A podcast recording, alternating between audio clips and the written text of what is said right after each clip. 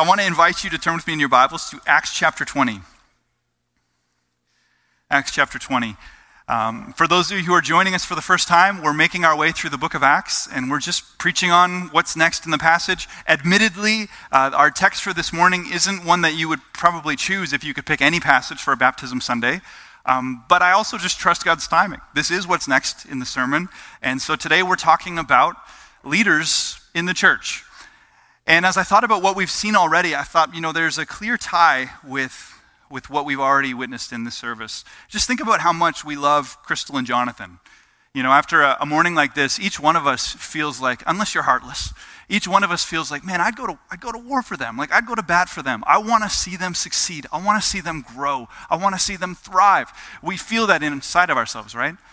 Well, remember, the Apostle Paul was ministering all around this Mediterranean world, and he was seeing all kinds of, of new believers like this, and he's watching them begin. Their eyes are open in the faith journey, and some of them coming out of Judaism where they're like steeped in the scriptures, some of them steeped in paganism and idolatry and worshiping idols and, and eh, books of magic, magic on the shelf. And, and Paul is watching as Jesus is changing their hearts and lives, and he loves these people. He absolutely loves these people. And so last Sunday we saw the Holy Spirit is compelling Paul to go to Jerusalem. And so Paul, he can't resist it, he has to go. But before he left, he took this like long, arduous route so that he could meet with all these new believers and these new churches and encourage them and make sure that they were well resourced, well equipped to endure. And, and now we find him, and he's in Miletus, and he's about to go, and he's about to set sail but he realizes before he leaves, he's got to do one more thing. And so he calls for the elders in Ephesus to come to him. And if you're here and you don't know what an elder is, um, we're not talking about you know older people.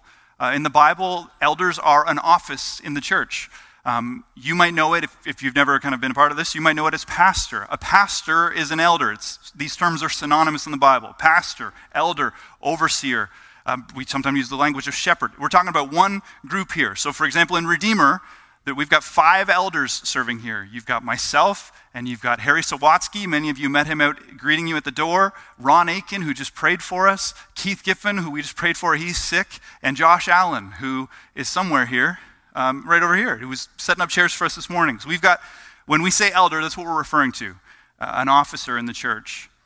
And Paul says, Send me the elders from Ephesus. So that, that group, but from Ephesus, bring them here. Now, just so you know, Miletus, they didn't live in a time of, of cars, right? So Miletus is a three days journey.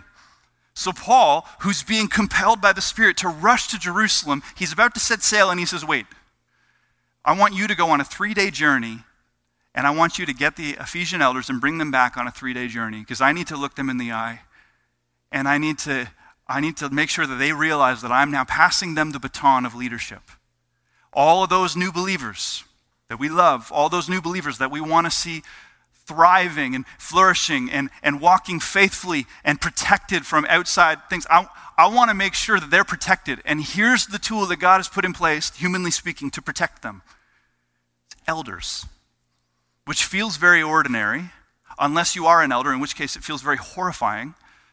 But Paul says, No, I, I want to look these men in the eyes and I want to make sure that they understand this responsibility that they're being entrusted with. So that's what we have in front of us. So, with that in your mind, look with me now to Acts chapter 20. We're going to read from verse 17 all the way to the end of the chapter. This is a longer passage.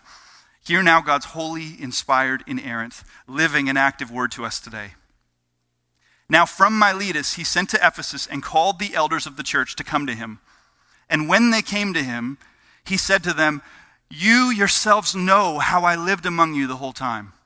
From the first day that I set foot in Asia, serving the Lord with all humility and with tears and with trials that happened to me through the plots of the Jews, how I did not shrink from declaring to you anything that was profitable, teaching you in public and from house to house, testifying both to Jews and to Greeks of repentance toward God and of faith in our Lord Jesus Christ.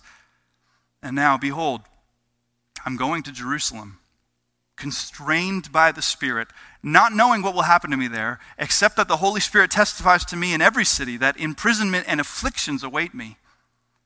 But I do not account my life of any value, nor as precious to myself, if only I may finish my course and the ministry that I received from the Lord Jesus to testify to the gospel of the grace of God. And now, behold, I know that none of you among whom I have gone about proclaiming the kingdom will see my face again. Therefore, I testify to you this day that I am innocent of the blood of all. For I did not shrink from declaring to you the whole counsel of God. Pay careful attention to yourselves and to all the flock in which the Holy Spirit has made you overseers, to care for the church of God, which he obtained with his own blood. I know that after my departure, fierce wolves will come in among you, not sparing the flock. And from among your own selves will arise men speaking twisted things to draw away the disciples after them. Therefore, be alert, remembering that for three years I did not cease, night or day, to admonish every one with tears. And now I commend you to God and to the word of his grace, which is able to build you up and give you the inheritance among all those who are sanctified. I coveted no one's silver or gold or apparel. You yourselves know that these hands ministered to my necessities and to those who were with me. In all things, I have shown you that by working hard in this way, we must help the weak and remember the words of the Lord Jesus, how he himself said, It is more blessed to give than to receive. And when he had said these things, he knelt down and prayed with them, all. And there was much weeping on the part of all. They embraced Paul and kissed him, being sorrowful most of all because of the word he had spoken, that they would not see his face again. And they accompanied him to the ship. This is the word of the Lord. Thanks be to God. Two challenges we face today. Uh, one challenge is simply the fact that this is a large passage and we have a narrow bandwidth. Thank you, Twitter. Right? We, are, we have a hard time focusing on big things. So if I can encourage you today, even though it feels big, it's actually, we can narrow this down. Paul gathers the elders together and he gives them instructions, and his charge to them is right at the center of this in verses 25 to 31. And you can break it into three parts. He tells them, pay careful attention to yourselves, pay careful attention to all the flock, and stay alert to dangers from without and from within. So that's what this is all about. And then before that charge and after that charge, he sandwiches it with his example. So maybe you're wondering, well, what does that even look like to pay attention to myself and to the flock and to, to be alert? And, and Paul's like, okay, let me show you what it looks like. And he, so before and after, he says, look at my life. Look at the way that I served this church. Watch me, remember me, and do likewise. So, really, even though it's a big passage, we can summarize it into those, those three pieces in that charge to the elders. So, that's the first challenge is that it's long, but we can overcome that. The second challenge is a bit more challenging, and that is that we just don't like leaders. Because this passage is built on this kind of presupposition that elders in the church serve a good purpose, that it's a, it's a good thing. In Ephesians 4, um, Paul uses the language that leaders are actually a gift to the church. But let's be honest, in our flesh, we have a hard time with language like that. A lot of us do.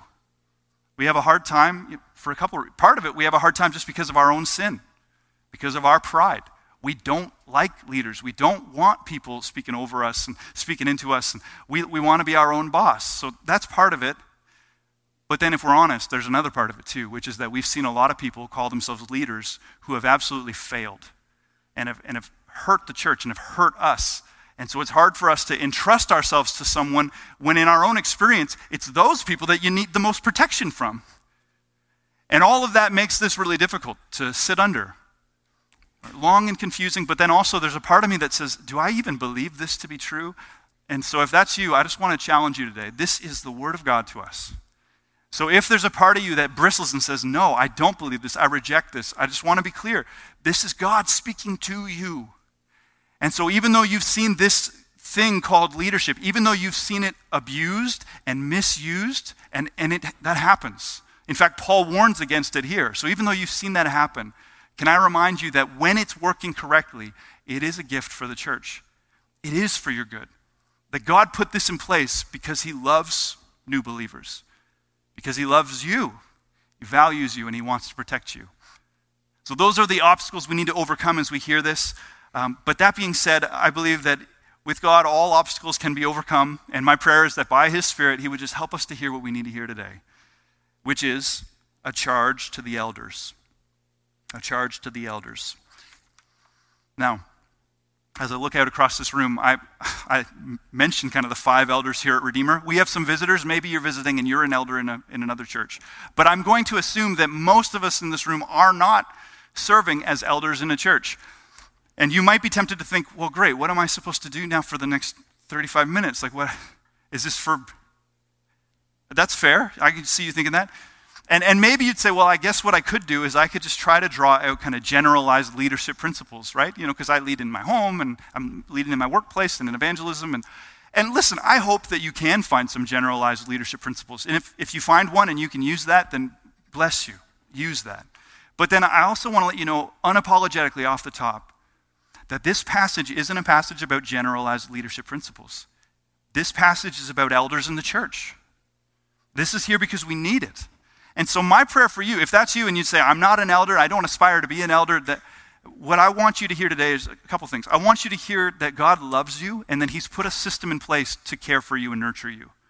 That he, and that he's, He is committed to that system. He's committed to this process of, of a church with elders that he put, and when it makes you angry when that doesn't work, you, could, you best believe it makes him angrier, right? He put this here because he loves you.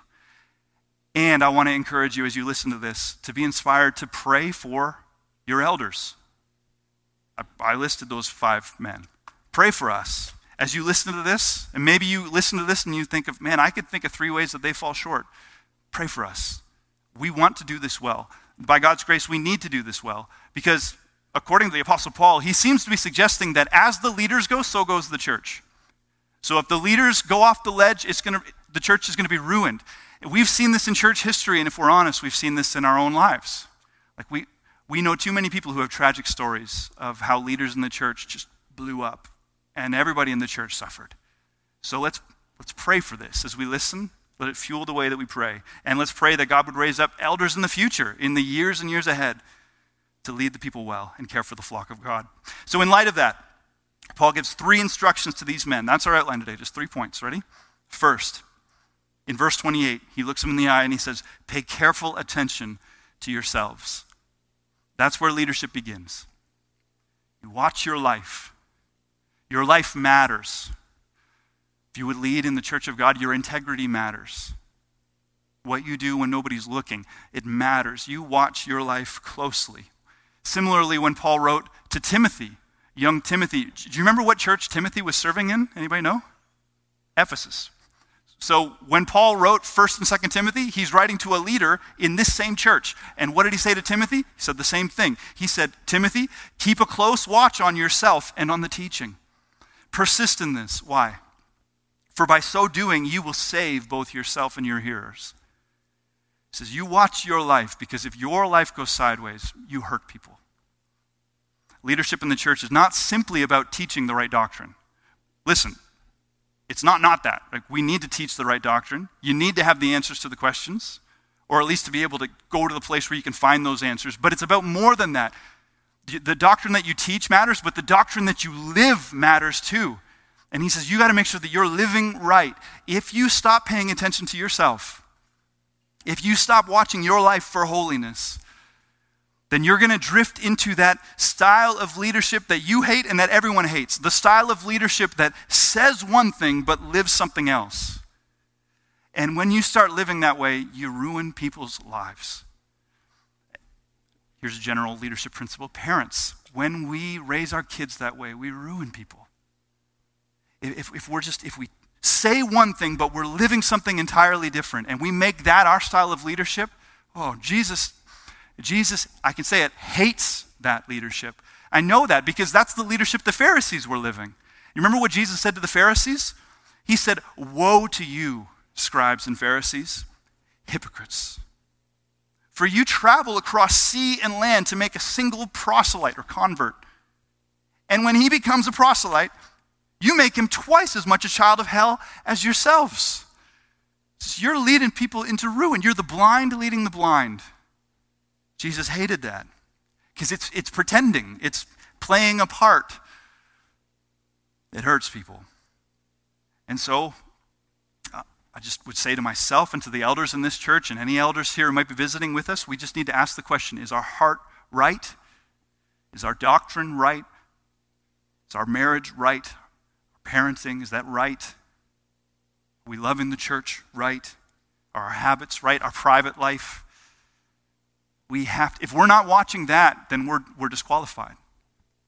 Pay careful attention to your life. And now you might ask, well, what does that look like? And, and again, so Paul has got this, he made this little sandwich. There's a command sandwich. And he points to the examples of his own life. And if we look at verses 18 to 19, he tells us, You yourselves know how I lived among you the whole time, from the first day that I set foot in Asia. This is my consistent pattern, he says. I was serving the Lord with all humility. He says, You know I was, I walked with humility.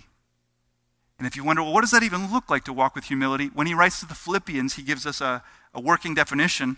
He says, Do nothing from selfish ambition or conceit, but in humility count others more significant than yourselves. That's what humility looks like, and according to Paul, that's what leadership looks like. Counting others is more significant than yourself, putting their needs before your own needs. That's the job pouring yourself out again and again so that you can fill others up. And it's exhausting if you're doing it right, but it's, it's wonderful. It's the job. You know, elsewhere, when, when Paul writes to Timothy and he gives him the qualifications for an elder, one of the big pieces is, is look at the way they're living in their own home. And he, he ties this dot between like the way that we parent our children and says, you look at the way they do that before you put somebody up in the church. Because isn't this very much what parenting is? Pour yourself out so that you build them up. Every parent in the room can nod along and say, Yeah, that's what I aspire to as a parent.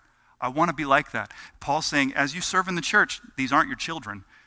But take that same principle and, and let that overflow. Just give of yourself again and again and again so that people can grow.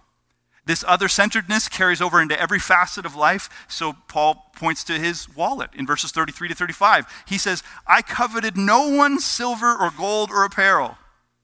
I wasn't looking around saying, I want this, I want that. He says, You yourselves know that these hands ministered to my necessities and to those who were with me. In all things, I have shown you that by working hard in this way, we must help the weak and remember the words of the Lord Jesus, how he himself said, It is more blessed to give than to receive. Paul says, You know I wasn't doing this for money, church. Like, you know this. When I was living with you, I wasn't walking around sizing up how, oh, how nice your house is and how nice your. Did you guys notice that I don't have a house? I'm renting. I never did that, ever. And when I needed things, I went to work and I used these hands and I made tents and I sold them and so that I could so that I could share. And he's saying, because leadership in the church, it's not like leadership in a big business corporation. You don't want to advance up to leadership so that you can get the six figure salary. Leader, you lead in the church so that you can serve. It's never been about money, which is why one of the other qualifications for elders is that they should not be greedy for gain. That you should watch, you shouldn't bring men on in leadership who, who care only about money. This is not about money. This is awkward because you pay me money. I'm feeling that right now. I'm like, well, you're probably wondering, well, what do we do with that? Now, elsewhere, Paul says, he says, let the elders who rule well be considered worthy of double honor, especially those who labor in preaching and teaching. For the scripture says, You shall not muzzle an ox when it treads out the grain, and the laborer deserves his wages. So when, when he writes to Timothy, again in Ephesus, Paul says, Hey, there is a time to pay the people who are giving of themselves to teach you. So that's why I'm here today. But he says, but listen, if you've got a teacher, if you've got an elder in your church, and they're doing this just for the money, like this is just a job, and they're just trying to profit themselves off of you, that they see you as something they can kind of leech off of so that they can advance themselves up, disqualified. Says that's not what leadership in the church looks like. It's not. We're givers, not takers. That's whenever I read these, that's the phrase that comes to my mind. It's like, what is, what is God calling us to? He's calling us to be givers, not takers. When you go to counsel that person, you don't go into that meeting, even maybe you're going in feeling pretty empty. I've had a bunch of those meetings. But you don't go into that meeting thinking, how can I, how can this person fill my tank? You go into that meeting saying, how can I give them everything I've got? Right? And a lot of times they fill your tank, which is great. But if they don't, That's not their job, right? You're a giver, not a taker. That's what leadership is supposed to look like in the church. That's what Jesus commended when he said to his disciples, But whoever would be great among you must be your servant. Whoever would be first among you must be slave of all. For even the Son of Man came not to be served, but to serve, and to give his life as a ransom for many. That's the template. Jesus taught that, then Jesus lived that out to the fullest, went to the cross, and was a giver, not a taker, right? Just gave of himself completely and entirely so as to build us up.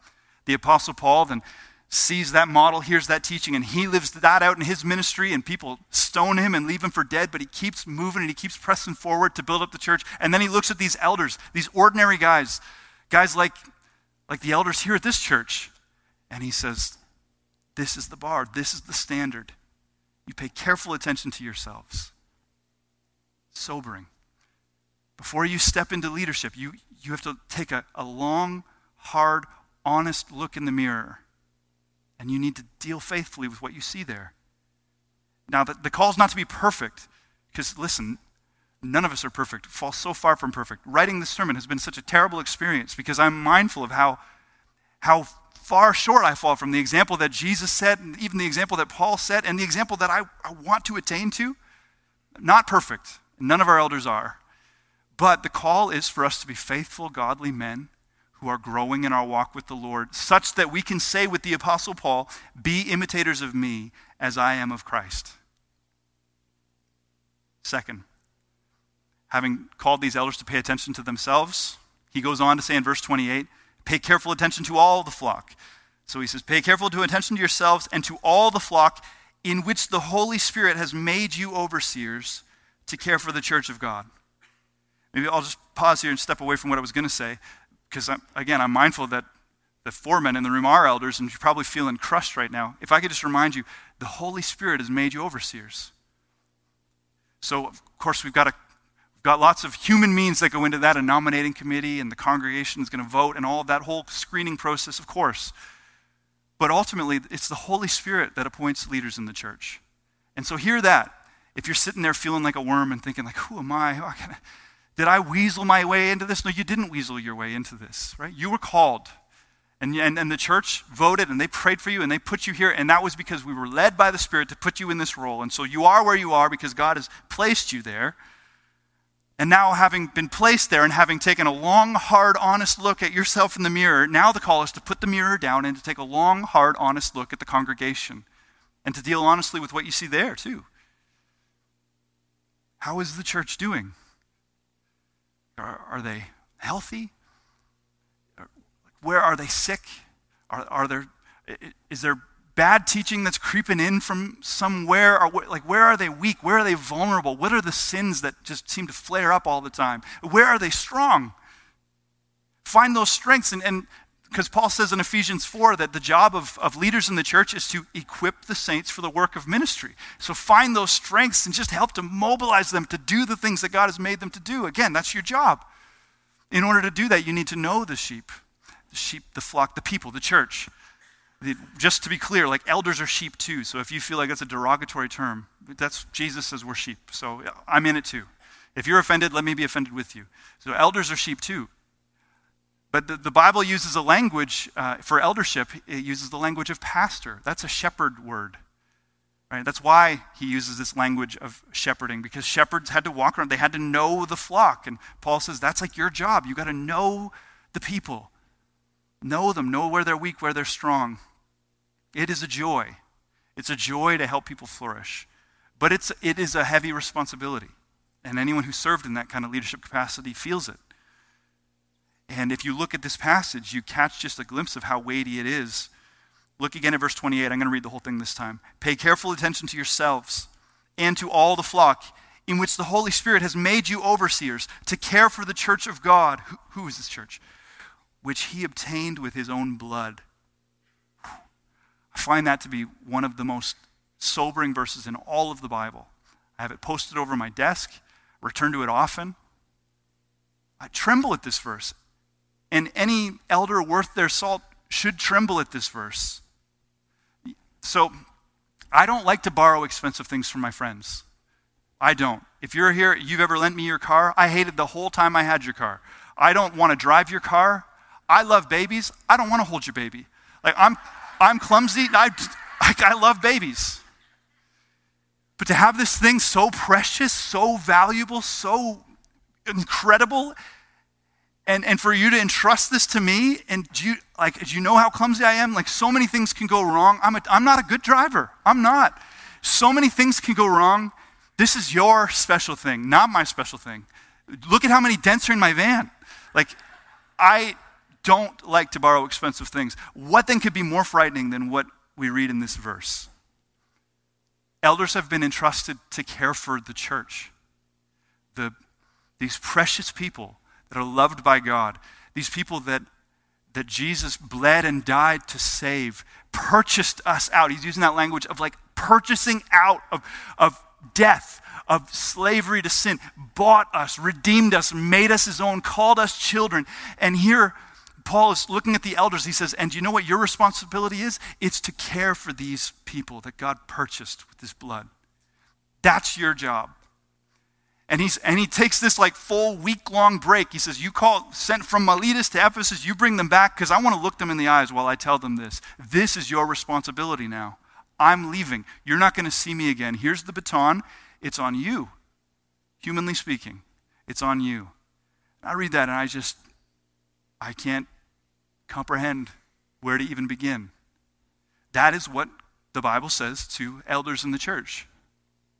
And again, what does it look like? It's like, okay, so there's this like huge overarching command, but what does it look like? Well, we go back to the sandwich, and Paul says, look at my example, look at my life. And you know what's interesting? When we look at, you know, how he lived this out, all of the examples that Paul fleshes out just include this. It's all about, you know, just living life faithfully in front of people and opening God's word faithfully with the people. So look at, for example, verse 20. He says, Consider me, I did not shrink from declaring to you anything that was profitable.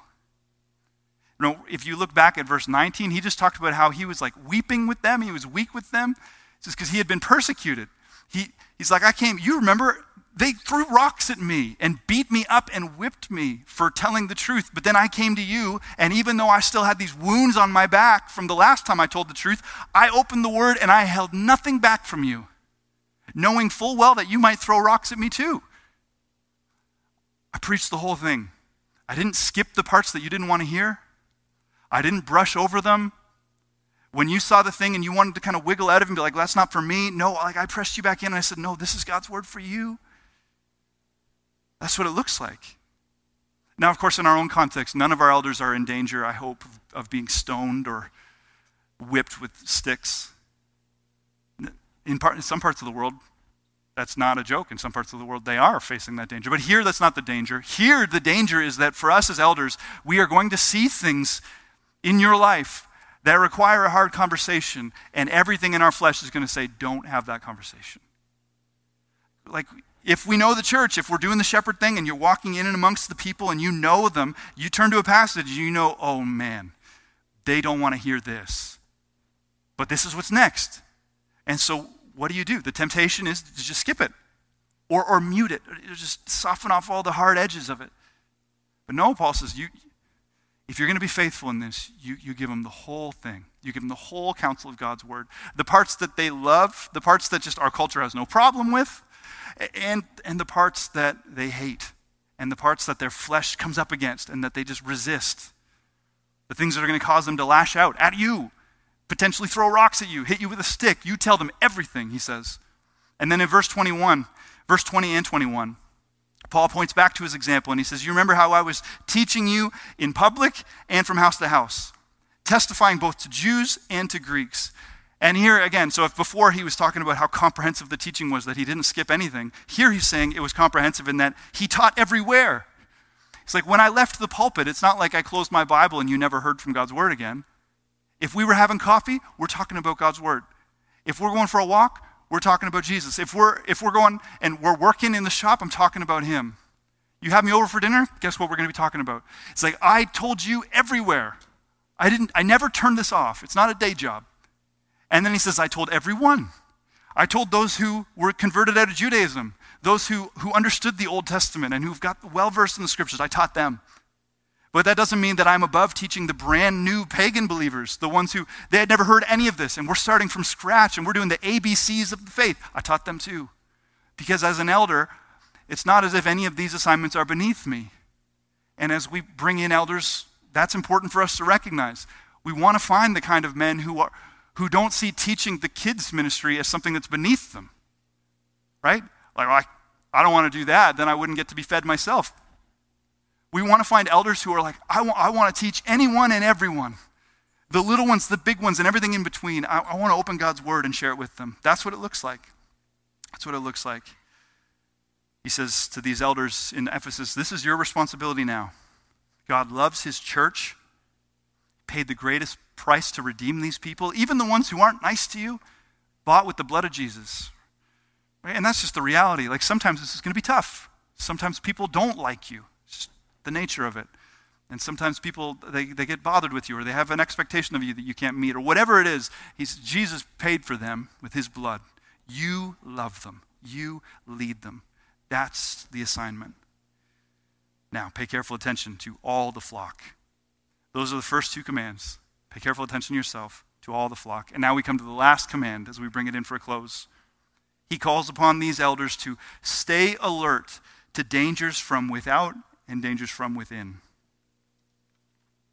Verses 29 to 31 say, I know, I know that after my departure, fierce wolves will come in among you, not sparing the flock.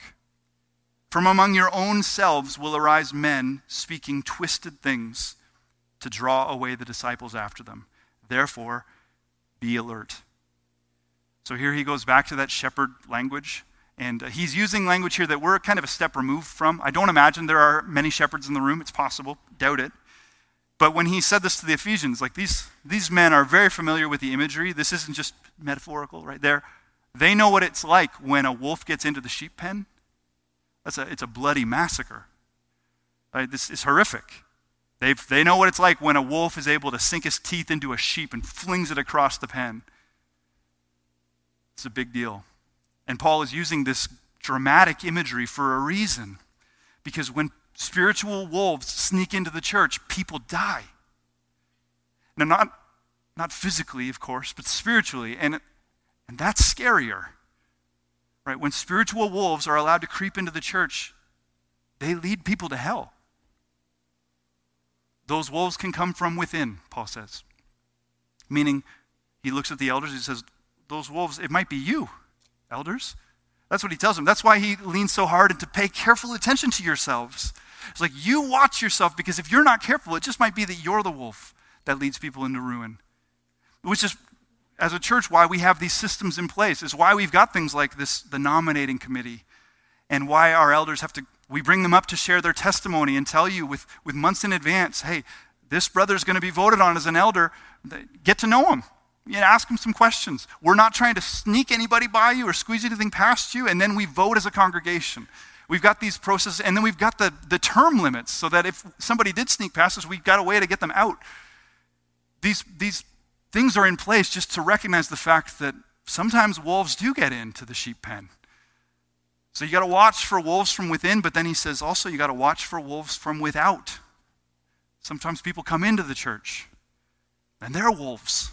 And that's complicated because it's not like we can lock the doors. Like, hey, I love all of you. This is cozy. What if we just locked the doors and said, no more? Like, leading this group is going to be enough work, and loving one another is going to be enough of a task, and unity, whoo, like this is enough for us to focus a lifetime of work on. But then next week, we're going to unlock the doors, and boom, more people come in. And so, what do you do? Scary thing about wolves is that none of them come in with a name tag that says, hello, my name is Wolf, right? Nobody's, nobody's ever kind of come up and shaking my hand at the start of the service and said, I'm about to flip this place upside down. Actually, maybe once, but people, by and large, by and large, that's not what a wolf's going to do. I, honestly, I, I think by and large, most spiritual wolves don't even recognize themselves as wolves. And that's frightening too. And, and so they don't come in with an overt assault. They come in and it's subtle and it's smooth and it's smiling and it's undermining And it's not standing up and saying, I'm going to rip this church in half. It's going around behind the scenes and, and saying, Did God really say? I know, I know that's what I know that's what the pastor said, but like let's be honest. Have you read this book? Did, did God really say? And, and starting little little groups behind the scenes, and, and spiritual wolves don't want to be led. They want to lead. And so they will lead. And they don't want to be held accountable. And they don't want anybody ever ever addressing them and trying to no, they're going to lash out or they're going to hide. And it's a real thing, and it happens in churches. What do you do? I confess that I find this to be the hardest and the most emotionally taxing aspect of eldering. Like, if you know me at all, I, I'm a people person. I really love people, and I like to assume the best of people all the time. But this piece right here frightens me, not in a, not in a, a bad way, but in a sobering way, right? I know God's in control, but I also know that He's given this responsible to us as elders. And sometimes that it can be hard to, let me just give you an example imagine, you know, it's your responsibility. How do you discern the difference between a, a struggling sheep who has this kind of sin of, of legalism? And they just kind of they gravitate this way where they just they want to control everything. They want to put structures in place. And it's like I know that I'm saved because Jesus died for my sin, but also it, we should everything should be look exactly like this. And, and then they're just really hard on themselves. And then of course they're then hard on other people. And they can be pretty judgmental when other people make mistakes. And and they're just a weak sheep. But how, how is that person different from the wolf who's preaching a false gospel, a gospel of works, a gospel that says, yeah, you know, Jesus died for our sins, of course, but you'd better fit in this box. You better dress this way, look this way, sing this way, behave this way. Do, do what I want you to do. And they, this controlling impulse. Both of those people have the same controlling impulse. In one of them, it's weakness. In one of them, it's, it's going to ruin the flock which is which? It's complicated, isn't it? Or a different example, how do you tell the difference between a person who, they're a Christian, they're just a weak sheep, they struggle with the sin of gossip, and their, their mouth is just always running, always running, telling everybody about everybody else's sin and causing problems and here and there, and here's what I don't like about the church, and what I don't like about her, and what I don't like about you, and, and it's just constant. But that's just their, that's the sin they struggle with. But then over here, you've got a wolf who is going behind the scenes and talking, undermining the leadership and trying to sow distrust and trying to break up this friend group and trying to break and trying to split the church in half. They look like the same person.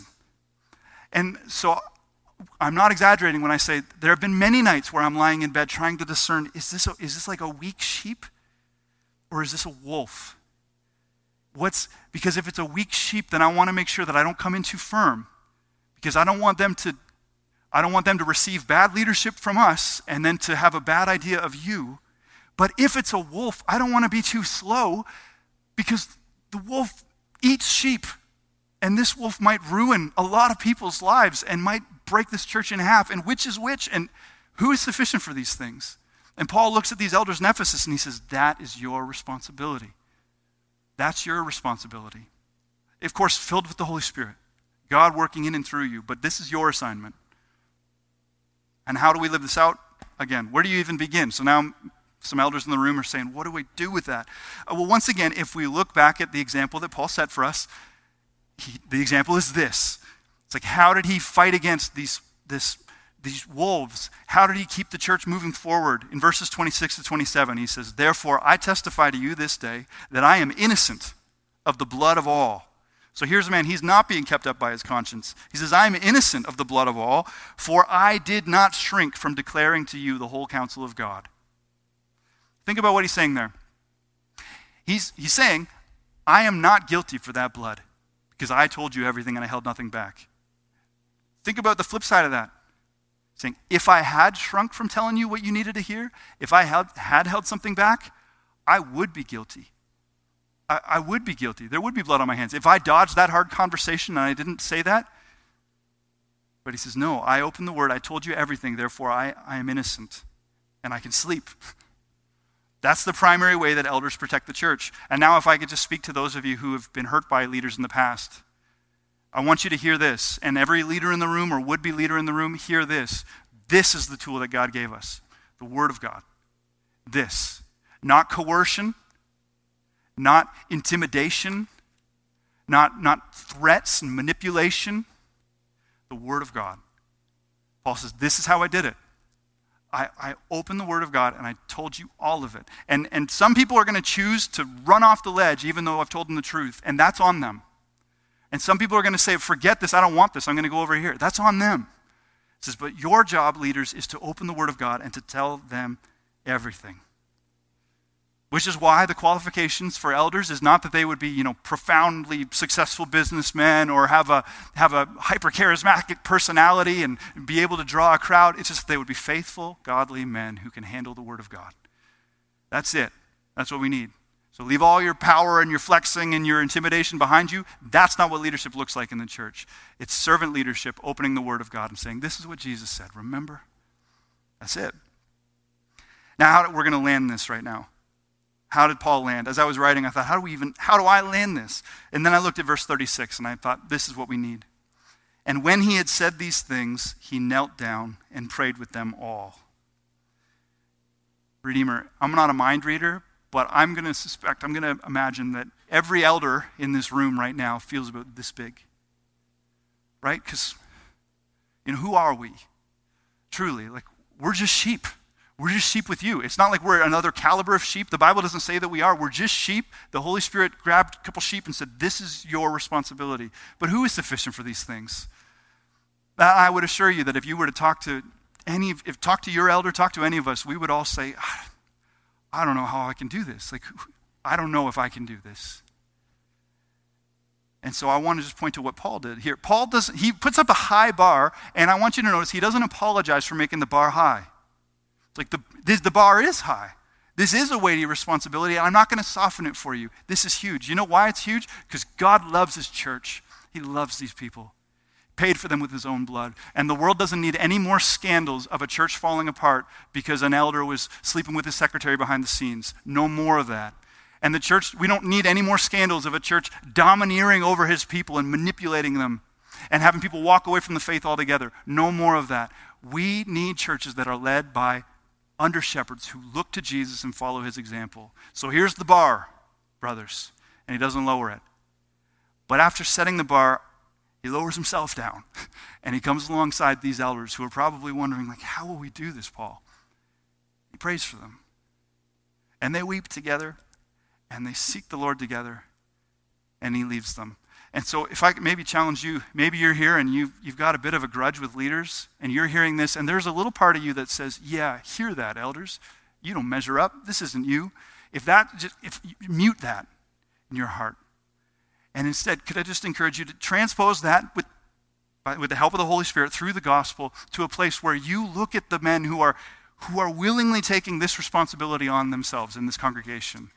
Look on them with mercy and pray for them. Pray for us. We need, we need God's help to do this, and we need your prayers to do this. And again, we want to be givers, not takers. So I'm not saying woe is us. The bar is high as it should be. God loves you. He loves this church. He loves these people fresh out of the waters coming into this new life, and they need to be led well. So the bar is high, but we need all the help we can get. So please pray for your elders. If you're visiting from another church, go home and pray for your elders. Encourage them. And by God's grace, we seek to be faithful here where we are. And I'm thankful that it's not dependent upon us, but God's word says that leaders are one of the tools He's put in place. So we seek Him, He's wise, and uh, we need His help. To that end, let's pray. Heavenly Father, I thank you so much for the opportunity to be together today.